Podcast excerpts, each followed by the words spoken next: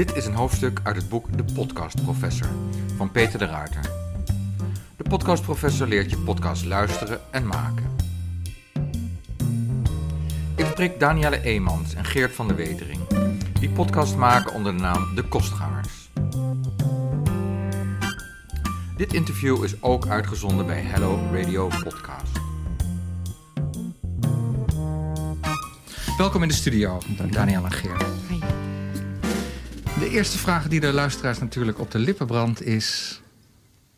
Waar komt die naam vandaan? De kostgangers. Hmm. Ja, ehm, nou, hij is een beetje spontaan eh, ontstaan in 2015. Niet, eh, eh, geen vijf brainstorm sessies zijn er overheen gegaan, maar wel een vrij korte. En ehm, voor ons betekent het, zeg maar, de kostgangers, dat we onze stijl of onze manier van interviewen. Dus dat we eigenlijk een tijdje bij ja, met mensen meelopen en ook wel echt in huis gaan. Dus dat we um, ja, de kosten in inwoning. Hè? Dus dat je een tijdje bij iemand op bezoek bent. En op die manier eigenlijk echt even een kijkje neemt in hoe die persoon uh, is of leeft. Of uh, zijn verhaal probeert te, te En, en dan blijven jullie ook logeren? Nee, dat is uh, dat zou. Zoals Arno Gunberg uh, dat deed. Ja, wie weet hoe we dat nog in de toekomst. Maar dat is niet, uh, dat is geen verplichting. Nee. Ah, nee, eten wel graag mee, maar. Ja, ja. koffie. Dat en en wat zegt dat over de, over de stijl van jullie werk? Nou, dat we niet snel alleen maar komen voor een quoteje om even snel een verhaaltje in elkaar te draaien. Maar dat we gewoon ja, tijd en aandacht besteden aan, aan het proces, aan het interview, aan de relatie met de geïnterviewde. Dat vinden we allemaal heel erg belangrijk en dat vinden we ook heel, heel leuk. Uh, om uh, even in, het, in, het, in de wereld van iemand anders te duiken. En uh, ja, vandaar die naam. Ja. En, en, als je zeg maar buiten de Randstad gaat, wat jullie veel doen... Dan, mm -hmm. dan hoor je dat ook meteen, denk ik, hè, in de podcast. In de zin van qua accenten. ja, tuurlijk. het is grappig als je een Groningse boer spreekt... of een Limburgse ambtenaar of een... Zeeuwse, uh, ja, noem ze maar op. Ja, uh, want die hoeken van het land hebben jullie wel al gezien, denk ik, met jullie podcast, geloof ik. En, en ja. gehoord ook. Ja, we zijn gewoon van, van mening dat de, de, mooie verhalen niet alleen maar in de grote stad of in het westen van het land uh, te vinden zijn. En het geeft heel veel karakter natuurlijk ook aan je verhaal. Als je gewoon mensen met dat accent, dat zegt natuurlijk heel veel over hun identiteit ook vaak, hoe ze zich uitdrukken. En dat ja. vertelt voor een deel het verhaal al. Ja, precies. Dus in die zin, het is, niet, het is grappig, maar het is ook... Um, het, het, zet je meteen in een wereld die, uh, uh, ja, die tot de verbeelding spreekt. Dus daarom trekt dat ons ook wel. Dus die luisteraar kan zich meteen een voorstelling maken van, ja. van andere... Ja, het Groningse landschap of de Zeeuwse klei of de ja. Heerlense mijnen. De, ja. Dat soort... Uh, ja, en, en, voor jullie eerste podcast hebben jullie meteen de daad bij het woord gevoegd. Hè? Mm -hmm. Jullie zijn naar Groningen gegaan. Ja. Wat hebben jullie daar gedaan? Uh, nou, we zijn naar een klein dorpje gegaan, Huizingen. Een, uh, een dorp van ongeveer 100 inwoners. En um, uh, we hadden daarvan gehoord omdat het in de psychologische handboeken wordt gebruikt als een, een voorbeeld van wat er is gebeurd van een sociaal dilemma. Oh, dat dorp is wereldberoemd. Dat dorp is wereldberoemd. Dat verhaal van het dorp wordt in Japan, in New York, in, overal over de hele wereld verteld. Op congressen, sociaal-psychologische congressen. Um, want dat dorp is in de jaren 70 ingesneeuwd geraakt. Um, waardoor de inwoners die, van dat dorpje uh, eigenlijk minimaal een week het met elkaar moesten zien te rooien. Um, en de stroomvoorziening viel ook nog uit. Dus uh, ook dat moesten ze met elkaar zien op te lossen. Toen heeft de lokale smid uh, zijn tractor aan een aggregaat ge, gebonden. En op die manier hadden ze toch nog een klein beetje stroom. Mm -hmm. um, maar niet voldoende om alles te doen wat ze normaal gesproken deden. Dus er waren een soort regels waar, uh, waar ze zich aan moesten houden. Um, en wat je dan ziet in dat dorp is ja, dat, dat de inwoners dat uh, toch niet doen. Dus dat er een aantal ja, rotte want, appels want zijn. het was maar een heel klein beetje stroom, dus begrijp ik. Het was een heel klein beetje stroom. Uh, genoeg stroom om uh, wel ja, te kunnen overleven, maar niet om... Om de koeien te melken ook? Nee, ja, dat moesten ze dus in, uh, in beurten doen. Dus uh, de ene boer mocht dan weer melken en dan weer de andere boer. En uh, ze mochten wel even televisie kijken, maar niet de hele tijd. En de wasjes mocht je ook niet te veel draaien. Nou, dingen die energie kosten, die waren afgestemd op elkaar. Um, maar er waren een aantal inwoners die zich daar dan toch niet aan hielden. En dat is eigenlijk heel typisch voor een, voor een sociaal dilemma. Dat je dat eigenlijk altijd ziet. En zelfs in dit dorp, waar eigenlijk alle inwoners elkaar kennen, gebeurde dat dus ook. En um, nou ja, wat je dan ziet is dat er ja, bepaalde patronen zijn en bepaalde rollen zijn van die mensen dan innemen. Dus ja, de rebellen of degene die zich daar niet aan houden, maar ook de controleurs die dan vervolgens ja. En wij zijn daar naartoe gegaan en hebben de mensen gesproken die, die er in de winter ook bij waren. En dat hebben ervaren en gevraagd hoe dat, ja, hoe dat was. Ja, ja. Dus het was echt een, een, eh, binnen die kleine gemeenschap van 100 mensen, mensen die elkaar allemaal goed kenden, gedroegen sommige mensen zich heel erg sociaal. En anderen die maakten eigenlijk ja, een beetje misbruik van de situatie. En die gebruikten te veel stroom. Ja, dus het is het eigen belang versus het collectieve belang. En dat is zeg maar dat sociale dilemma wat je daar heel mooi terug ziet. Op een heel klein niveau. En dat kan je dan opschalen naar klimaatverandering. Ga ik stoppen met vlees eten? Of denk ik van, nou ja, als andere mensen lekker gaan stoppen met vlees eten... kan ik wel lekker nog ja, dat kan je ook denken. Ja, ja. ja, ja. Zullen we even naar een stukje gaan luisteren van uh, de podcast uh, Eén voor allen en een paar voor zichzelf? En zelfs in die hechte gemeenschap van Huizingen, gelegen in het Hoge Land... dat zo mooi bezongen werd door de Groningse troubadour Ede Staal... Ook daar bleken sommige mensen hun eigen belang niet opzij te kunnen zetten. Zelfs niet in een noodsituatie. Het is een mooie oom die mij een kouhuis net in het uit. Ik heb voor de moe verkeer en vuil de vonk van die naad. De wilde plan die ik had, komt zeker niks meer van terecht. Totdat de nacht van het hoge land een donker kleid over ons legt.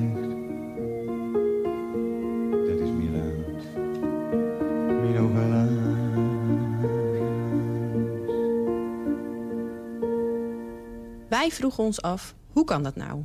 We gingen naar Huizingen om uit te zoeken hoe de inwoners die bewuste winter zelf hebben ervaren. Ik weet nog wel, ik was uh, marathonschaatsenrijder. Weer een, een provinciale kampioenschap in Buffalo. Dit is Klaas Helmantel. Klaas Frederik Helmantel. Hij werkte in die winter in de smederij van Huizingen. En toen Klaas dus in Buffalo was... Daar moesten wij 100 rondjes schaatsen. Als provincie Groningen. En toen begon het te sneeuwen. En dan zei jongen, wij moeten zorgen dat we thuis komen. Want er komen duinen op de weg. Het sneeuwt en het stuift. Duinen op de weg? Duinen, sneeuwduinen.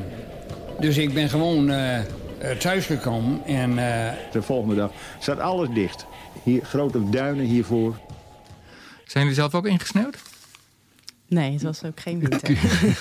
nee, maar, maar goed, dit, dit uh, heeft zich afgespeeld in de jaren zeventig. Mm -hmm. uh, jullie waren toen nog niet geboren, denk ik. Ik wel. Maar... Jij wel, oké. Okay. Uh, maar hoe, hoe, kom je op zo'n onderwerp? vroeger had je een soort gemengde rubriek in de krant, maar dat zie ik nu niet meer. Nou ja, het is dus een, een, een voorbeeld. Uh, Danielle heeft sociale psychologie gestudeerd. En het is een voorbeeld uh, in psychologische handboeken van het sociaal dilemma. Dat is, sindsdien is daar een hele onderzoeksgroep uh, mee aan de gang gegaan. En ja, op conferenties wordt dit vaak als een soort van, ja, net als Big Brother, een, een voorbeeld gegeven van mensen die het met elkaar moeten zien te doen. En wat voor patronen je dan krijgt. Dus zo zijn we erachter gekomen en dachten gelijk van interessant om nu, bijna, wat is het, 40 jaar later, nog eens te gaan kijken bij ja, de bewoners. Hoe kijken ze daarop terug? En, uh... en kreeg je makkelijk toegang? Uh, wilden ze erover praten? Of ja, uh, was het nog een zwarte bladzijde in de geschiedenis van het dorp? Nee, het, is, het speelde nog wel. Het was wel echt een, een verhaal wat in het dorp duidelijk het dorp een bepaalde identiteit gaf. Het was, ja, die mensen zijn ontzet met Centurion tanks. Oh. er waren sneeuwduinen van 10 meter hoog. Mensen moesten tunnels graven om uit hun huis te komen. Dus het is wel een echt bijzonder uh, bijzondere week geweest. Uh, met uh, barre tochten naar andere dorpen om brood te krijgen. Dus dat in de verbeelding van die mensen. Ik denk dat de NS ook niet reed. Volgens mij, nou, er rijdt geen, nee, dat reed geen trein. Maar we hebben ook geen station voor zo'n klein dorpje. Maar ja. ja. Als we goed hebben geluisterd, dan hoorden we niet alleen mensen praten. Ook met een mooi Gronings accent. Maar hoorden mm we nog een heleboel muziek en geluiden achter mm -hmm. de gesprekken. Ehm, hoe, hoe heb je dat aangepakt? Wat is de bedoeling daarvan? Nou, wij gebruiken geluid en muziek heel erg om het verhaal uh, eigenlijk te stutten, zou je kunnen zeggen. Uh, het sounddesign, zo noem je dat. Dat, dat daar kan je mee het verhaal een bepaalde richting geven, bepaalde gevoelens mee illustreren of benadrukken. En wij, wij vinden dat uh, fijn, omdat wij graag ook zelf luisteren naar verhalen die op die manier zijn opgebouwd, waarin veel aandacht wordt besteed aan, uh, aan de vormgeving, om het zo maar te zeggen, niet alleen de inhoud van het verhaal. Daar begint en staat en valt alles natuurlijk mee, maar uh, vervolgens ga je proberen om het voor de luisteraar zo, zo, zo mooi mogelijk te maken. En hem, hem of haar op die plek te krijgen. En dat hoeft niet per se alleen maar met een soort couleur lokaal geluiden. Zoals je dit fragment hoor je natuurlijk, uh, hij heeft het over uh, schaatskampioenschappen. Mm -hmm. Nou, dan hoor je zo'n zo'n uh, hoempapa beentje op de achtergrond. En je hoort het geluid van schaatsen op het ijs. Het kenmerkende geluid.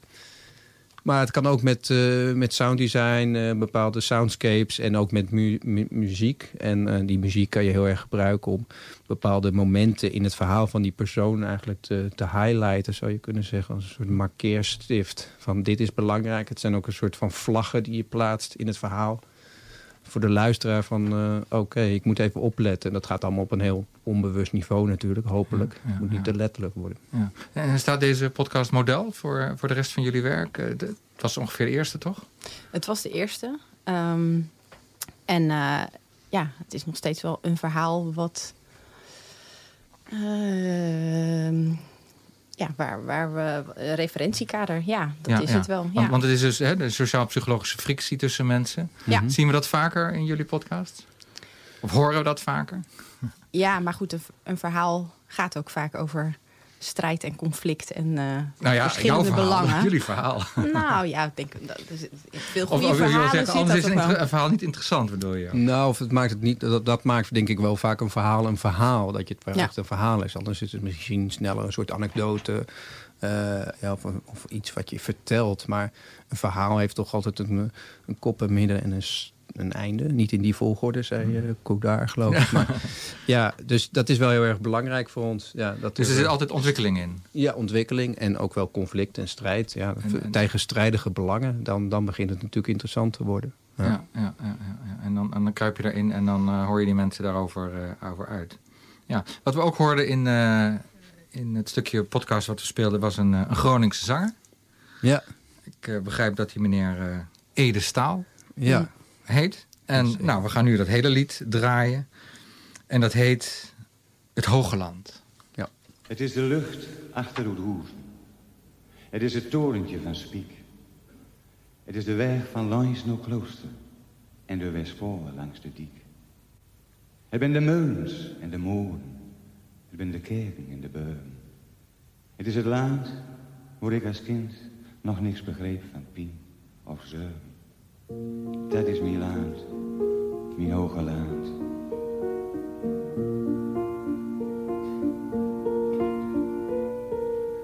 Het is de lucht achter Oeroezen, het is het torentje van Spiek. Het is de weg van langs Klooster en de Westvolle langs de diek. Het ben de muns, ben de moon, het ben de kerken en de beuren. Het is het land waar ik als kind nog niks begreep van Pino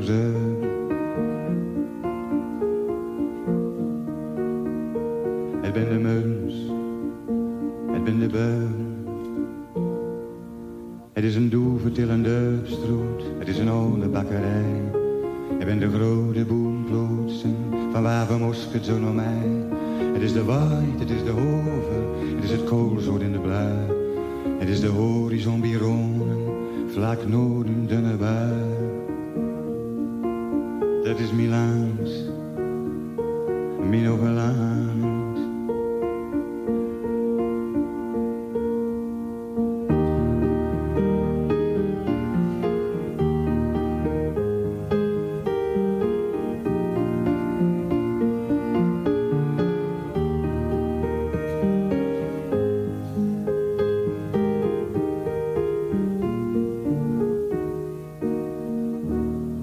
Het is een mooie oom die mij een kouhuis doeknekt in het gruiluid.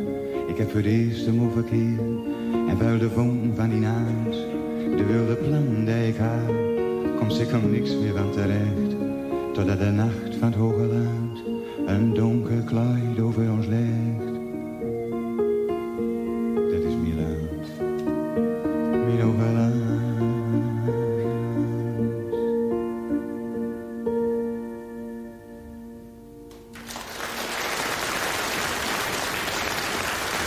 was uh, Ede Staal met het uh, Groningse lied uh, Het Hoge Land. In de studio hebben we de makers van de podcast van De Kostgangers... Daniel Eemans en Geert van de Wetering.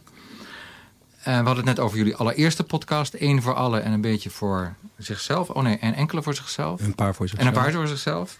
En daar wonnen jullie al meteen een prijs mee, is het niet? Mm -hmm. Klopt, ja. Dus was het meteen een schot in de roos. Was het, was het jullie doorbraak al meteen? Ja, Ja. het, eh, ja, ze zou het wel kunnen zeggen. Ja, dat, daardoor hebben, kijk, kregen we wel wat meer aandacht natuurlijk. eh, als beste podcast van Nederland, eh, volgens een bepaalde club dan. Eh, maar ook de enige club die dat uitreikt. Dus in die zin, eh, ja, waren we heel blij mee. Ja. Het is toch ook een beetje een soort opsteker van laten we maar zitten op het goede pad. In ieder geval, Ja, andere ja. mensen vinden het ook... eh, Het, het heeft jullie wel een duwtje in de rug gegeven. ja, zeker. ja, Ook als, ook als, als duo, hè? want jullie maken alles samen. Ja. Uh-huh. Hoe hebben jullie elkaar leren kennen? Eh, Danielle is mijn eh, schoonzus. Dus eh, zij... Oh. eh, Jullie kennen elkaar van verjaardagspartijtjes. Ja, zou je kunnen zeggen. Ja, en eh, we wonen allebei in Amsterdam. En Danielle heeft een goede relatie met haar zus. En dat is dus mijn vriendin. Eh, en vandaar dat wij eh, regelmatig over podcast praten. Eh, en eh, dachten van, nou, dat moeten we zelf ook kunnen. Want eh, voordat jullie elkaar ontmoetten, maakten jullie nog geen podcasts? Eh, nou, ik deed wel, dingen met audio. Ik kom wel uit de media, eh, om het zo maar te zeggen. Dus ik had eh, wel ervaring met montage. En ik kom eigenlijk meer vanuit de publieke omroep. maar dan uit de televisiekant. En ja, ik zat op een punt dat ik dacht van... ik wil eigenlijk meer inhoudelijke dingen gaan maken. En nou, dat kwam heel goed uit. Want eh, Danielle zat precies op het punt dat ze heel veel inhoudelijke dingen deed... en meer verhalen wilde gaan vertellen. Ja, wat voor inhoudelijke dingen deed jij, Daniel? Ik, eh, ja, ik heb dus sociale psychologie gestudeerd. En eh, ik ben eh, vrij snel als zelfstandig onderzoeker begonnen. En dat deed ik in de publieke, semi-publieke ja, sectorhoek. En dus dat was veel kwalitatief en kwantitatief onderzoek. Veel met cijfers, veel met mensen praten, veel stukken schrijven. Maar ehm, ja, ik voelde wel dat ik eigenlijk graag wat meer wilde doen met verhalen die, waar je dan ook op stuit. En die dan belanden in een rapport wat eh, ja, misschien vijf mensen lezen, maar waar wel veel meer potentie in zit soms.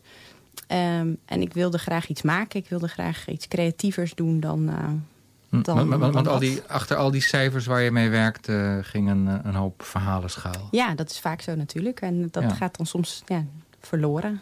Ja, ja, maar zeggen wel heel veel. Dus, ja. En, en hoe, hoe werken jullie samen? Eh, ja, ik maak zelf ook podcast en doe ik alles, Mhm. alles in mijn eentje. Dus als ik vergader, dan eh, vergader ik alleen. Dan zijn we er snel uit. Mhm. Maar jullie moeten misschien eh, alles bespreken en alles... Ja, doe je geen dubbelwerk? Of? Nee, ik bedoel, ja, eh, als je bij de, bij de media werkt, op publiek omroep of bij een omroep of whatever, dan eh, ja, zit je vaak met een redactie. Eh, natuurlijk, eh, dat is alleen maar fijn, denk ik, om je ideeën te kunnen toetsen aan ideeën van andere mensen en voor te leggen. En hoe kijk jij daarnaar en wat haal jij eruit en waar gaat het over? En thematiek en welke sprekers eh, eh, kan je interviewen?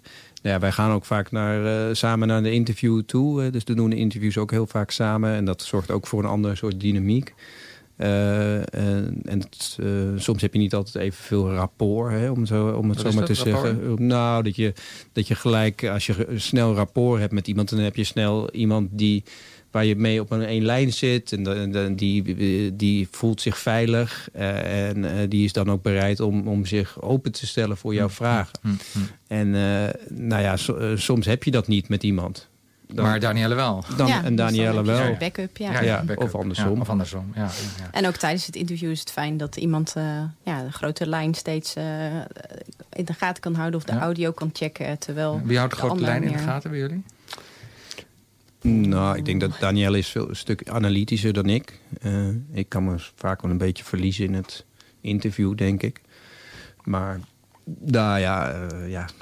Eh, dat, maar dat kan ook andersom zijn. Maar in, in het over het algemeen is Danielle gestructureerder en ziet beter in wat we nodig hebben. En ik wil het nog wel eens vergeten als het interview. Mag ik dan zeggen dat Geert een stuk creatiever is dan ik? Ja, dat moet wel in balans blijven. en dan kom je met z'n tweeën ook op betere ideeën? Ja, dat denk ik wel. Ja. Althans, ja, we hebben nu een tijdje dat eh, Geert alleen aan het werk is. Dus misschien, ik weet niet of dat eh, een goed eh, moment is om te, te kijken Ik hoe had het dat voor het is. einde willen bewaren, maar zeg het maar. Je werkt nu alleen, Geert. Oh ja, Want, de eh, puur Danielle, pra- waarom praktische je- overwegingen. Omdat eh, Danielle eh, zwanger is geweest en eh, nu haar tweede kindje heeft. En eh, dus even wat eh, minder tijd heeft om aan eh, de kostgangers te besteden. Maar eh, dat is gewoon een kwestie van tijd. En daarna gaan we gewoon weer samen door. Ehm, maar eh, Ja, dat is wel anders. Ja, het, Hm. Normaal Ja? gesproken Hoe ben je... anders, Geert? Nou ja, ik, ben, eh, ik heb altijd wel inderdaad eh, veel ideeën. Maar ik heb dan moeite om dat, eh, zeg maar... eh, ik heb dat nodig om dat met iemand dan dat te bespreken, bespreken van waar gaat dit eigenlijk over. Ik, ik heb denk ik vrij snel het gevoel van hier zit een verhaal in. En ik heb een goed gevoel voor mensen dat ik denk, oh die kunnen dat ook goed vertellen. Of ik, ik kan ook wel makkelijk dat Mm, mm, rapport denk ik eh, opwekken bij mensen. Eh, opwekken is niet, misschien niet de juiste manier om dat te zeggen. Maar Opzoeken. Op- Maar je, je hebt behoefte aan, aan reflectie om ik heb, over te ja, praten. precies. Ja. Ja, ja, ja. We gaan, we gaan voor, verder naar jullie volgende podcast.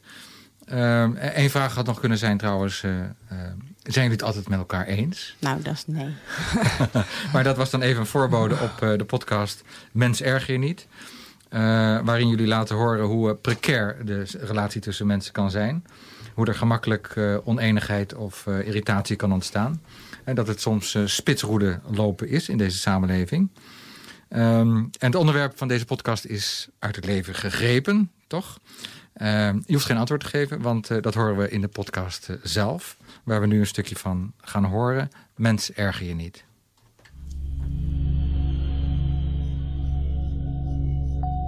Hoe doen we dat eigenlijk, elkaar verdragen? En zit er ook een grens aan? Welke is dit ook weer? Met kaneel. En deze ook weer? Met sinaasappel. Oké. Staat hier dan sinaasappel? Ja. Elke ochtend zit ik samen met mijn twee kinderen en mijn vriendin Anita aan het ontbijt. En hoewel dat op het eerste gezicht heel gezellig klinkt, woedt er tussen Geert en Anita, mijn zus trouwens, een eindeloze strijd over de geluiden die hij maakt. Slikken, snuiven, typen, tandenpoetsen, smakken, slurpen, ademhalen en gaan zo maar door.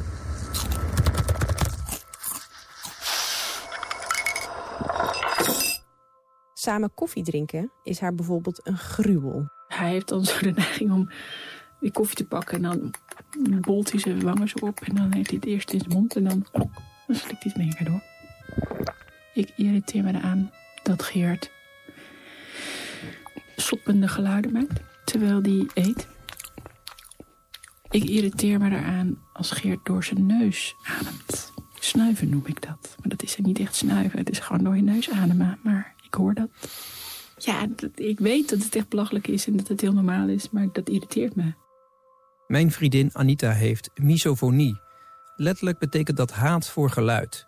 Een aandoening waarbij specifieke geluiden heftige gevoelens van woede of afkeer Het oproepen. schijnt dat mensen in de studio ook eh, dit soort eh, ervaring hebben. Dat ze zich ook wel eens irriteren aan, eh, aan dat soort geluiden. Mhm. Dat is niet handig als je zeg maar eh, geluidswerker eh, Ehm, maar dit onderwerp kwam dus uit jouw eigen beleving, eh, Geert. Mhm. Maar ja, het is natuurlijk niet jou- jouw bedoeling om je vriendin Anita te ergeren met jouw eh, lichamelijke geluiden. Maar in, in de podcast zit ook nog een verhaal eh, waarin iemand in een klein dorp met opzet kwetsende brieven schrijft Aha. aan, aan dorpelingen. Hoe, hoe zit dat en, en hoe heb je dat vormgegeven?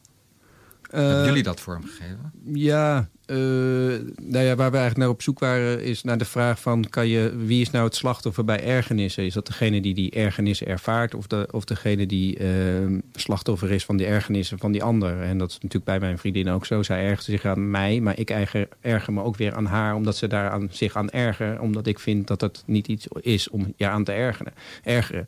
Ehm, en eh, we vonden, dat is heel persoonlijk natuurlijk, uit onze eigen gezinssituatie. Eh, maar we vonden het interessant om te kijken van eh, op welke terreinen vindt dat soort die dynamiek nog meer plaats.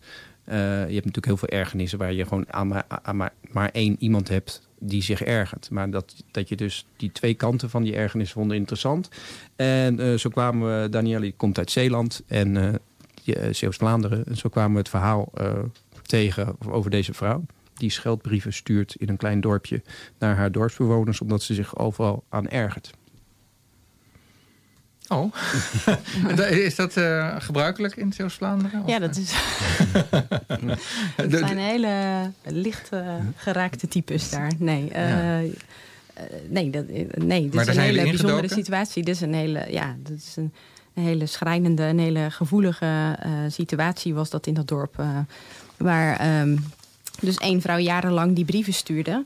Um, en daar zijn we, ja, zijn we naar op zoek gegaan naar wie was die, wie is die vrouw en uh, wil ze met ons praten en willen degene die die brieven hebben gehad ook uh, daarover praten. Omdat ja, dat jarenlang de dynamiek in dat dorp heeft, heeft bepaald. Dus dat vonden we interessant van ja, wat doet dat nou uh, als je niet weet, zeg maar... Ja, er is nu natuurlijk ook heel veel op internet... Uh, anonieme scheldkanonades... Ja, ja. waarbij je niet weet van wie, van wie het komt. En wat doet dat nou met een persoon? En wat doet dat ook met een groepsdynamiek? Als, ja. als je niet weet, in dit geval dus mensen die op een schoolplein staan... en denken van, er staat hier dus een ouder die die brieven stuurt. Want hmm. die, die, die benoemt in die brieven mijn gedrag... wat ik hier sta, sta te doen op het schoolplein ja, dan krijg je dus een sfeer in het dorp waarbij iedereen uh, om de, uh, ja, om de, over de, schouder, de schouder kijkt. kijkt ja. uh, van ben jij dat of ben jij heel argwanend? En dat maakt heel veel kapot, zeker ja. in zo'n kleine gemeenschap. En, en, hebben jullie het mysterie kunnen oplossen? Hebben jullie die vrouw gevonden ook? We hebben die vrouw gevonden, mm -hmm. we hebben haar ook gesproken. En we hebben de politieagent gesproken die, die haar ontmaskerd heeft. Want het is dus, ze zijn erachter gekomen wie in dat dorp wie die brieven geschreven had. Dat hebben wij niet ontdekt, maar dat heeft de politieagent op een hele slimme manier gedaan. En uh, ja, met hem hebben we heel lang gesproken en ook met haar hebben we gesproken. Zij wilde niet haar verhaal, ze haar verhaal niet doen op, uh, op de radio of in, in onze podcast, maar wel, uh, wel met mij aan de telefoon. Dus mm ik heb haar gesproken daarover waarom ze dat heeft gedaan. En, ja. en welke aap kwam er uit de mouw? Nou ja, ze heeft er niet duidelijk echt een verklaring ja. voor. Ze, uh, ze, haar eigen verklaring is dat het uh, met medicijnen zou te maken hebben... die ze via het internet zou hebben besteld... en daardoor zichzelf niet was. En, uh, maar het, ja, heel veel mensen twijfelen daaraan. Maar voor ons ging daar ook, ging, gaat het nee, ook veel meer ging, om... Het ging niet op het, om het doel, nee. Nee, en ook niet waarom ze dat heeft gedaan. Dat het, is gewoon het ging om het scheuren op ja, zich. Hè? Ja. Ja, ja, precies. Het is gewoon een soort dorpsgek in die, in die, die iets heeft gedaan. Maar wat wel ja, vergaande gevolgen heeft in het leven van mensen. En wat, waar, ja, wat je ook weer groter kan trekken of op andere vlakken ook terug kan zien. Hetzelfde proces. Dus dat vinden we interessant. En het feit dat Danielle zeg maar 15 kilometer ja. uh, daar vandaan uh, geboren is en getogen is... heeft er ook voor gezorgd dat wij überhaupt toegang hadden tot ja. die gemeenschap. Ja. Want, uh, mensen willen natuurlijk helemaal niet daarover praten. Want jij ziet er ook echt uit als een Zeeuws, hè? Ja, toch? Met die spiegeltjes en uh, boter. Nee, maar hoe, zien, hoe merken dat mensen, mensen dat, dat je uit Zeeland komt? Nou ja, omdat ik kan zeggen, ken je die en die. En, uh, ja, en dat ik telefoonnummers kan achterhalen via familie en bekenden. Ja, ja. En, uh, ja de, de, de, politieman in, in kwestie ja. die wist gelijk wie haar vader was, omdat haar vader Ja, zo gaat dat in, in de het, dorpjes. Dus. Heb je ook nog een beetje een Zeeuws accent? Ja, maar dat kan ik niet hier nadoen. Vraag me dat niet. Oké, okay, nou, dan geven we even het woord aan, aan Nina Hagen. Uh, uh, een liedje wat we van haar gaan spelen, dat heet My Way. Bekend van, uh, van Frank Sinatra natuurlijk. en sommigen zullen de radio iets zachter willen zetten. Want iets verderop in het nummer wordt het nogal al heftig. Um, maar goed, na het nummer gaan we vertellen waarom we het draaiden.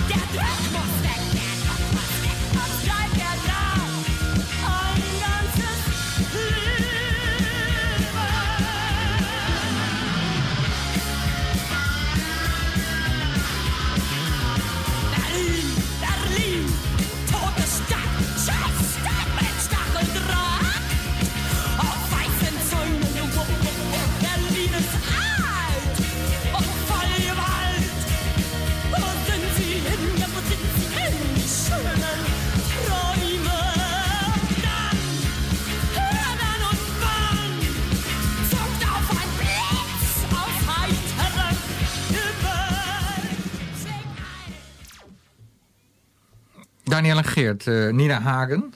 eh, met een beetje destructieve muziek. Mhm. Waarom hebben we die gedraaid? Eh, nou, het is een nummer dat we gebruikten aan het einde van eh, een van onze eh, podcasts, eh, namelijk eh, Generaal G.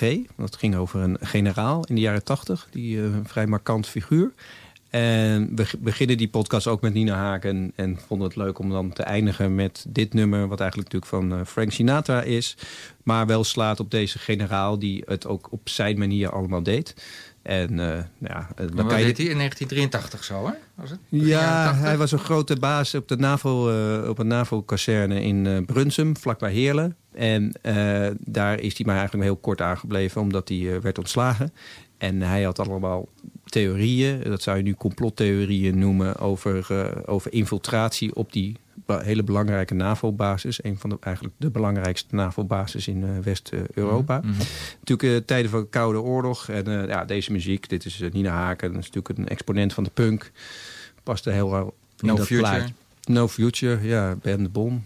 Koude Oorlog. Ja. Kruisraketten. Precies. Hè? De tijd van de demonstraties. Ja, dat klopt. Ja. Dat is, eh, En wat speelde zich van- daar af? Sorry?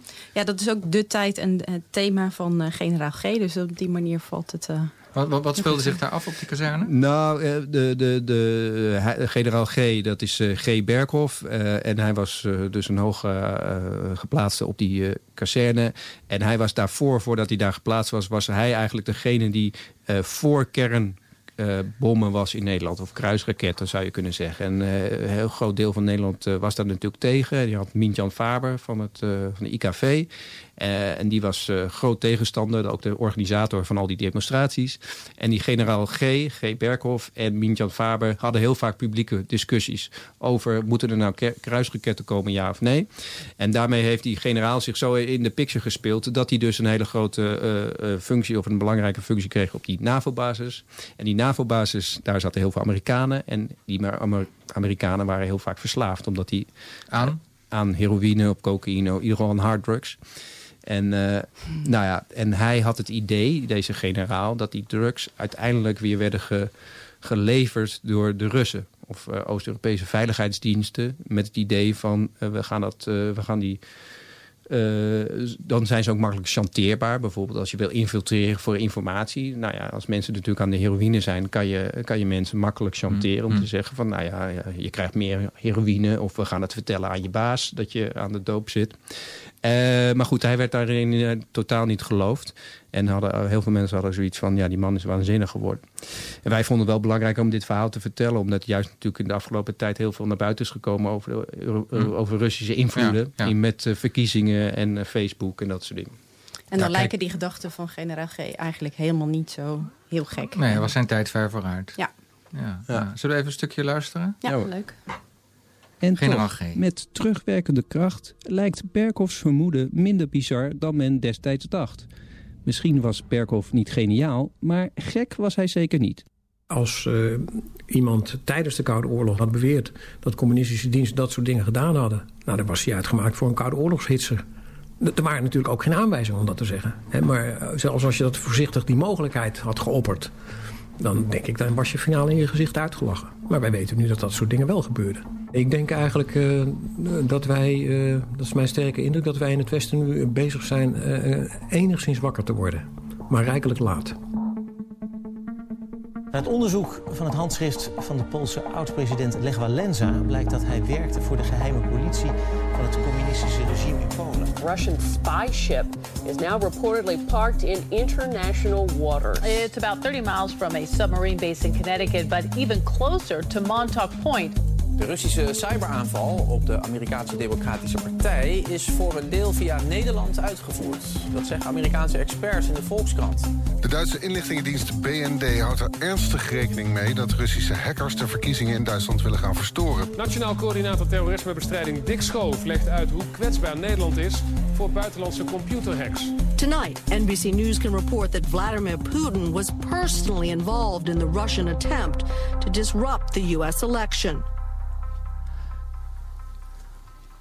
Nou, je hoort het. Uh, ook Vladimir Putin uh, is uh, personally involved. Mm -hmm. maar goed, de tijd heeft generaal G gelijk gegeven. En wie, wie, wie ja, moet zijn... Dat, dat is een beetje sterk hoor, ja, om dat zo te zeggen. Uiteindelijk, er zijn wel er zijn bronnen die, die zeggen... van er bestond inderdaad een heel netwerk van Oost-Europese veiligheidsdiensten... die leverden aan, aan, aan westerse...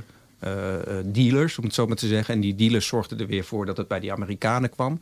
Maar ja, en dat, verder dat nou echt wel een soort vooropgezet plan is, dat, is hm. dat, dat kun je niet bewijzen. Dat, dat er wel gebruik werd gemaakt waarschijnlijk van verslaafde, verslaving en van uh, ja, het aanwezig zijn van die Amerikanen daar dat is, uh, dat kunnen we nu echt wel die zeggen. gevierd werden daar zo rondom die basis. Dat waren natuurlijk uh, ultieme momenten om, om te kijken of iemand uh, te infiltreren was of te chanteren. Ja, ja, maar in die zin is het ook weer hetzelfde als wat nu in de actualiteit is. Ik bedoel, dat er invloed is geweest vanuit Rusland in Amerika nu... of vanuit Rusland toen in Nederland, dat weten we wel. Maar of er nou echt iemand daar in een kamertje heeft gezeten en heeft gezegd nou, daar in Brunsen moeten we zijn en dan gaan we zo via deze route daar brengen.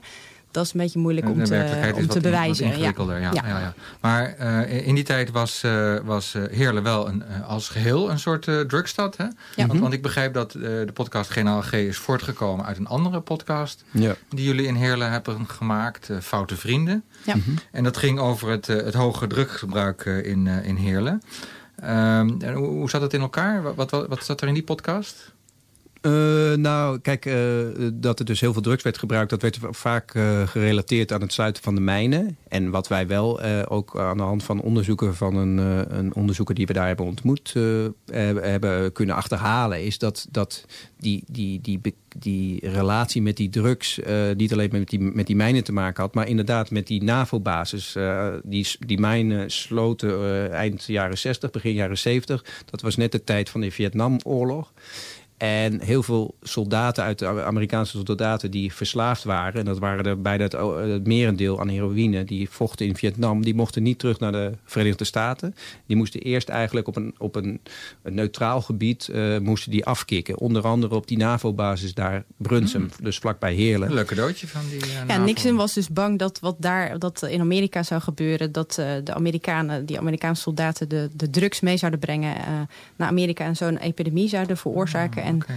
eigenlijk deden ze door deze tussenstand, zeg maar, om ze even te parkeren in Brunsum, uh, gebeurde dat dus in Zuid-Limburg. Ja, en, ja. en, en, hoe verschrikkelijk het was, uh, horen we in jullie podcast, Foute Vrienden. Daar gaan we nu mm -hmm. even een, uh, een stukje van beluisteren.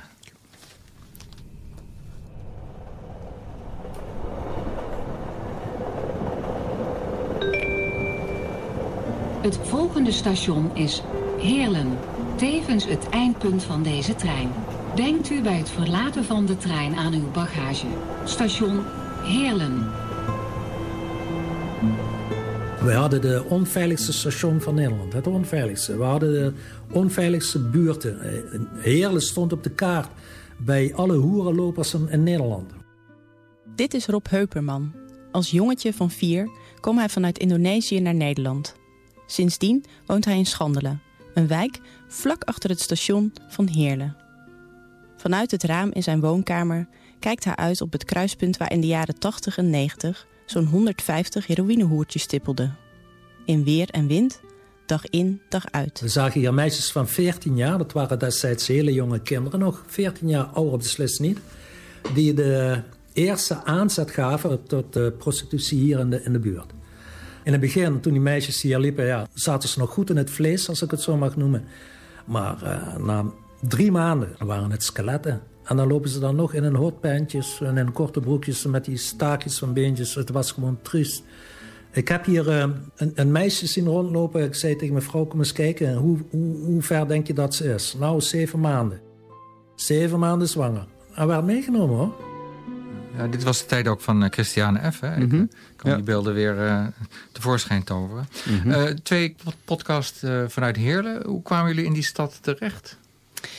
Ja, door een eerdere aflevering die we hadden gemaakt in opdracht van uh, uh, ja, in opdracht, uh, waardoor we in Heerlen terechtkwamen en zo mensen ontmoeten en ook de verhalen die daar speelden. Wat, wat voor opdracht was dat? Ja, dat was een, een opdracht van het CBS, Centraal Bureau voor de Statistiek. en daar hebben we een podcast voor gemaakt, het verhaal achter het cijfer. En ehm, Dat was een cijfer over krimp- en groeigemeenten in, in Nederland. En een van die cijfers gaf aan dat nou, steden zijn enorm in, in, in, op, of in opkomst. steden groeien en zijn aantrekkelijk voor mensen om te wonen.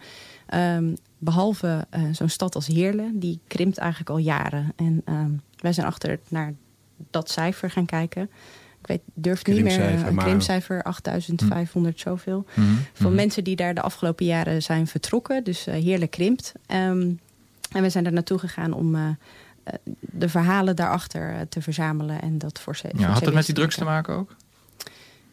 Dat mensen vertrekken? Nou. Nee, maar dat is wel, ja, in die zin zeg maar, hangt alles samen met uh, werkeloosheid en uh, te weinig werkgelegenheid, waardoor hm. mensen wegtrekken. Ook vanwege de sluiting van de mijnen? Sluiting van de mijnen. ja.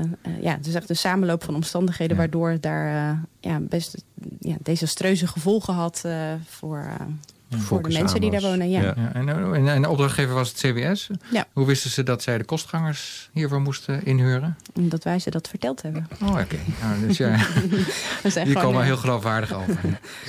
nou ja, dan moet je wel een beetje... Dan moet je heel veel praatjes doen en heel veel uh, uitleggen over wat podcasting is. Maar uh, uiteindelijk wilden ze dat wel proberen. En ja. ja, waren zij ook op zoek naar manieren om verhalen te vertellen over de vele cijfers die die zij in hun bezit hebben. Ja. Is, is er een advies voor andere podcastmakers om, om, om gewoon eens met ideeën te komen en naar een uh, mogelijke opdrachtgever toe te stappen? Ja, dat zou je kunnen doen. Wat natuurlijk wel helpt, is dat je op de een of andere manier een soort van ingang hebt. Uh, Danielle kende daar iemand. Uh, en het is, helpt natuurlijk enorm als je één iemand hebt die invloed heeft en het plan ziet zitten. Want als je from, from scratch, zou ik maar zeggen, mensen moet gaan overtuigen dat ze dit moeten gaan doen. Koude acquisitie, ja. Ja, ja ze voelden het wel toen hoor, vond ik. Ja, uh, toen, uiteindelijk voelde het wel zo. Maar uh, we hebben op zich hele, de eerste instantie met een heel, heel leuk gesprek gehad met, met iemand daar. Die daarvoor open stond en die daar ook zich binnen de organisatie ja, weer actief voor heeft gemaakt om dat te,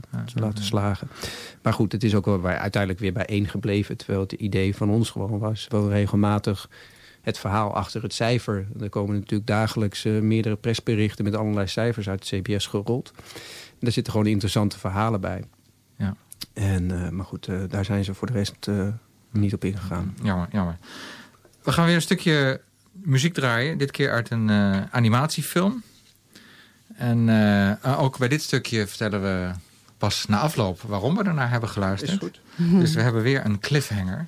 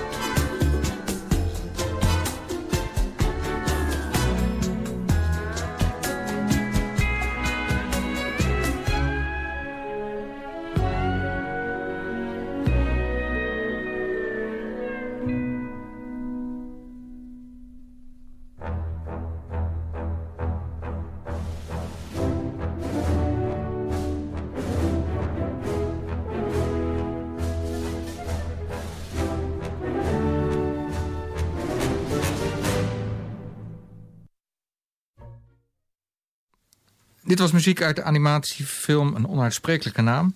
Dr. Seuss, Dr. Seuss Horton Here's a Who. Gecomponeerd door John Powell.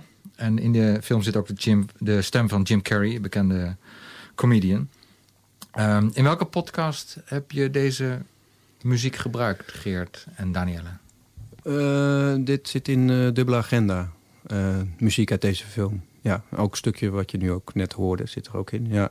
En, waarom juist deze muziek of muziek uit een animatiefilm? Nou, we maken veel gebruik van filmmuziek en ook animatiefilms. Maar in eerste instantie filmmuziek. dat geeft natuurlijk de mogelijkheid om, om heel veel dingen in te vullen met de muziek. Zonder dat het te dik wordt. Maar componisten die hebben natuurlijk ook... Die voor film schrijven, die weten van dat dit, moet, dit materiaal moet concurreren met het beeld. Dus die schrijven vaak vrij open muziek. en het is niet muziek om te, gewoon te gaan zitten en luisteren. Maar die weten van ja, mensen luisteren dit als, vaak als een soort achtergrond bij sounddesign. Maar ook vooral het, het beeld, het visuele beeld. Um, dus dat, dat biedt veel mogelijkheden voor ons als uh, radiomakers, podcastmakers. Omdat het uh, muziek is die vaak niet heel erg overheersend is. In dit geval wel.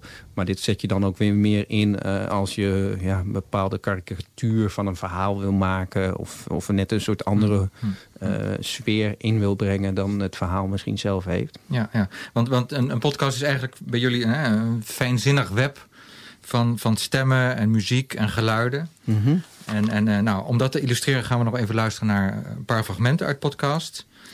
Uh, kun je eerst iets zeggen over het uh, fragment van Dubbele Agenda... wat we nu gaan beluisteren en waar we op moeten letten?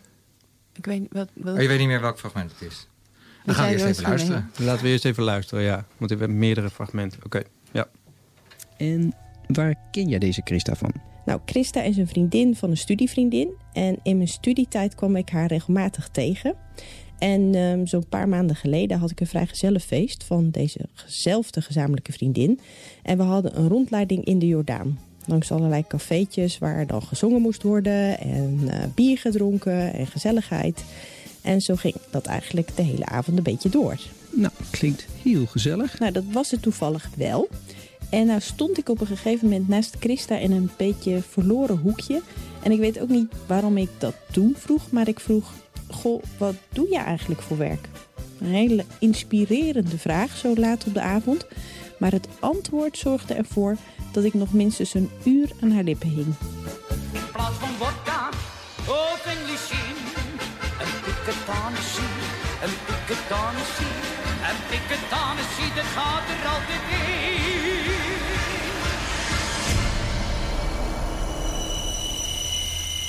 Ik weet nog, de allereerste keer dacht ik ook echt dat ik in een soort horrorfilm was beland. Omdat het is allemaal onder TL-buizen, er is niks met ramen. En, en je ziet dus echt alleen maar al die kooien, kooien, kooien. En, en iedereen loopt in. Geert?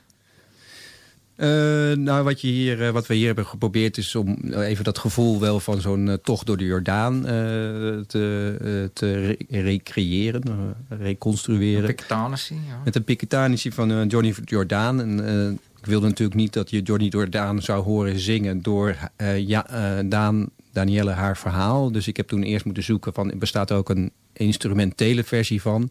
Die bestond wel, maar die had een heel ander tempo. Uh, dus daar moet je dan weer uh, mee uit de voeten zien te komen. En vervolgens, als Danielle is uitgesproken... wilde ik wel eventjes Johnny Jordaan nog even horen mm. met zijn piketanici.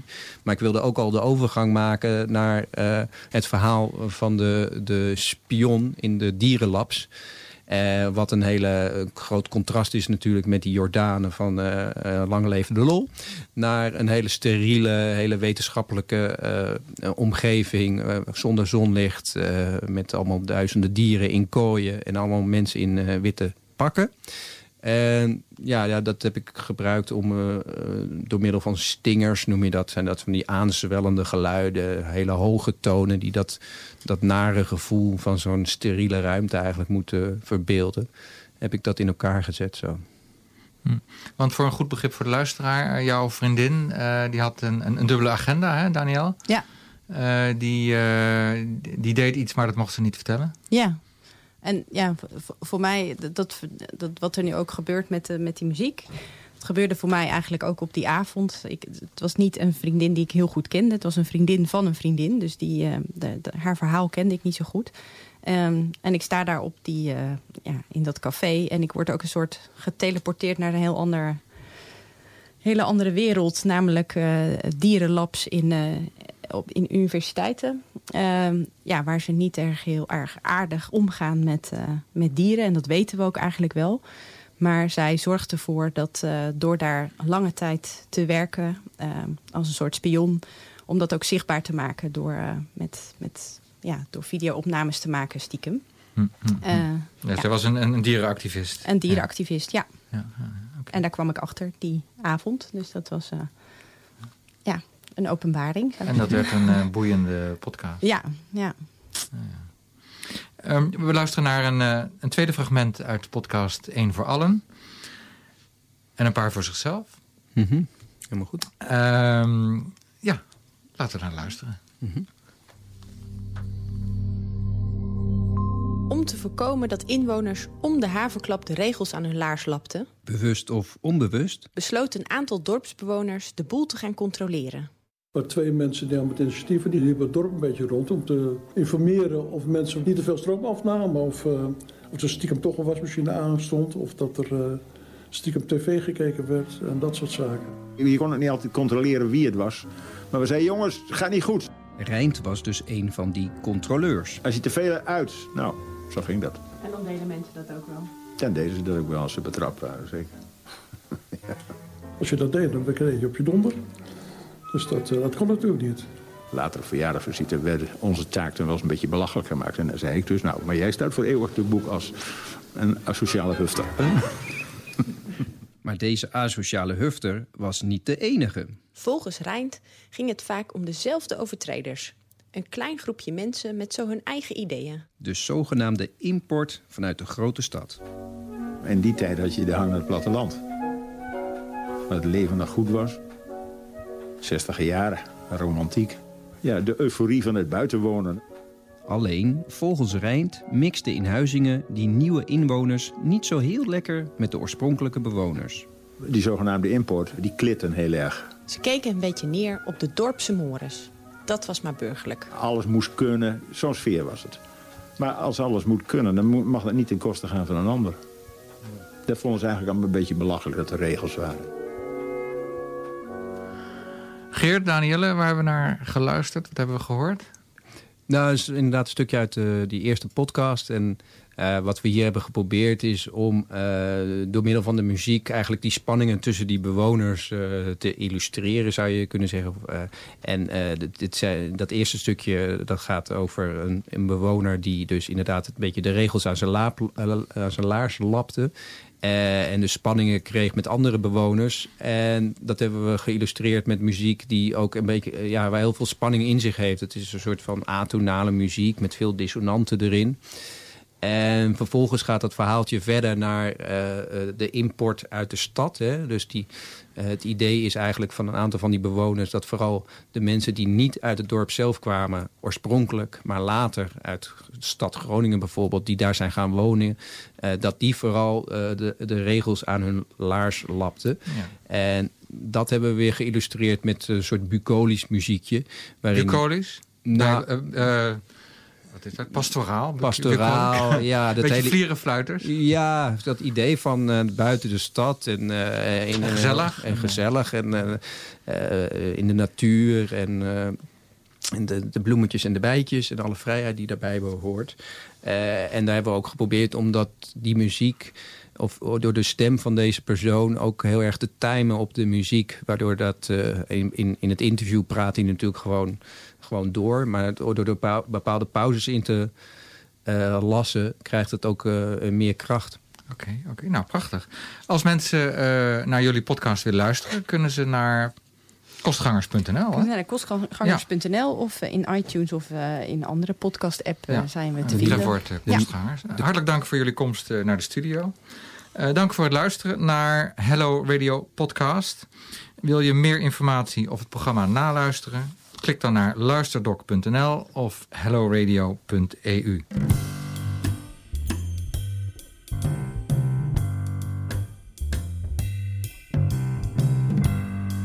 Tot zover het gesprek met de kostgangers.